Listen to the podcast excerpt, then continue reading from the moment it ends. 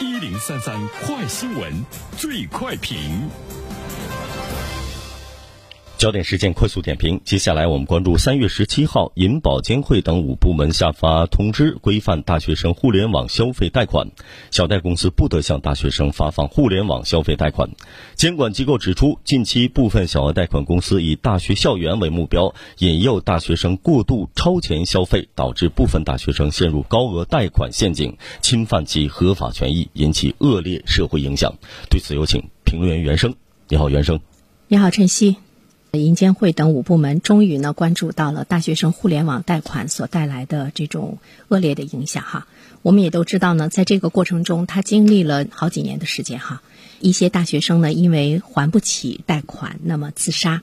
也让很多的家庭陷入到了巨大的悲痛之中。如何来解决这个问题？我记得以前呢，我们媒体也好，或者是有关部门也好，不断的呢在说，大学生你要理性，你在贷款的时候呢要睁大眼睛，你要看你是不是有这个还贷的能力。但是我们知道，大学生本身他的这种理性的消费的能力呢，其实是很差的，因为他没有这方面的社会实践能力。如果说我们把造成这种悲惨的结局的原因，或者是呢要避免这种现象，一直是让大学生来约束自身的行为的话，现在看来呢，恐怕呢是不可以。而且我们也会看到呢，这种状况呢是愈演愈烈。那么现在呢，我们注意到了银监会等五部门下发了通知，规范大学生互联网消费贷款。整体上来说呢，规定还呢是比较严格。我们期待着它能够真正的呢去实施，来呢保护呢这个大学生和大学生背后的更多的家庭的安全，还有呢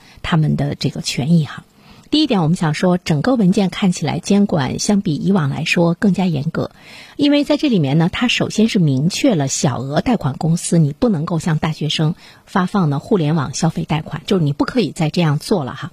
另外一方面的话呢，进一步的明确，没有经过监管部门批准设立的机构，一律不得为大学生提供呢信贷服务，而且呢，对于持牌的这些金融机构来说呢。会在这方面呢进行严格的风险管理，所以在这个规定中，我们注意到了，就是它有对呢小额贷款公司，还有呢一些这个金融机构，不允许精准营销大学生这个群体。不能够呢诱导学生申请呢消费贷款，同时呢你不能够干扰呢大学生的正常生活啊。在这里面我们会注意到呢小贷公司和消费金融公司作为地方或银保监管持牌机构，也纳入到了整治的监管范围之中。同时呢有一个数字呢是值得我们警醒的，就是目前来说，部分小贷公司的大学生贷款占到了比例超过了这个六成。所以说呢我们也看到呢一些这个观点啊，认为呢。就是这个措施会对一些全国性互联网小贷公司形成冲击。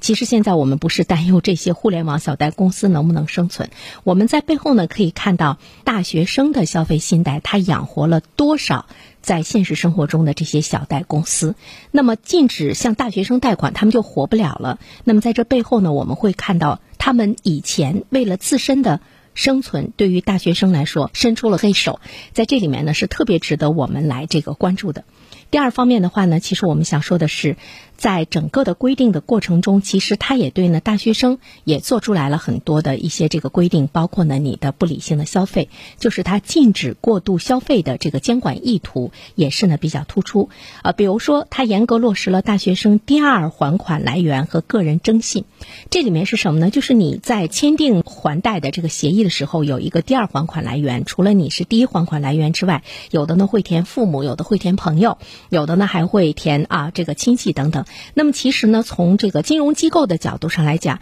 一定呢要去跟父母、朋友还有相应的一些人要直接的沟通，要问他们知不知道你的孩子在贷款，那么你你是不是真的呢是可以能够帮他们还贷等等，这个方面一定呢是要严格落实。另外一方面的话呢，其实我们也会看到这个规定呢，它就是禁止过度消费的监管。我们都知道，当代的大学生他有比较强的自尊心和虚荣心，他容易被。环境激化和误导产生了这种冲动的消费。而且今天的大学生和以前的大学生相比的话呢，他们跟社会接触的呢是更加紧密了，信息啊、呃消费的一些导向啊等等，因为这个呢都是互联网的这个功劳，他不可能在很多原因的引诱之下呢，呃形成合理的消费，所以说我们就会看到呢，被不良网贷机构视为贷款对象的大学生，因为这个贷款追星、医美、购买奢侈品等，背上了数万元。不等的这个贷款陷入到了高额贷款的陷阱，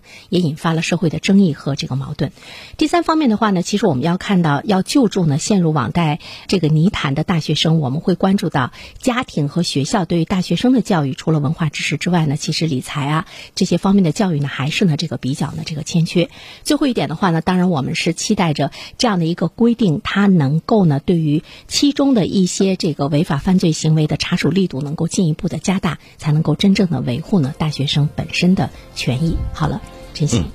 感谢原生。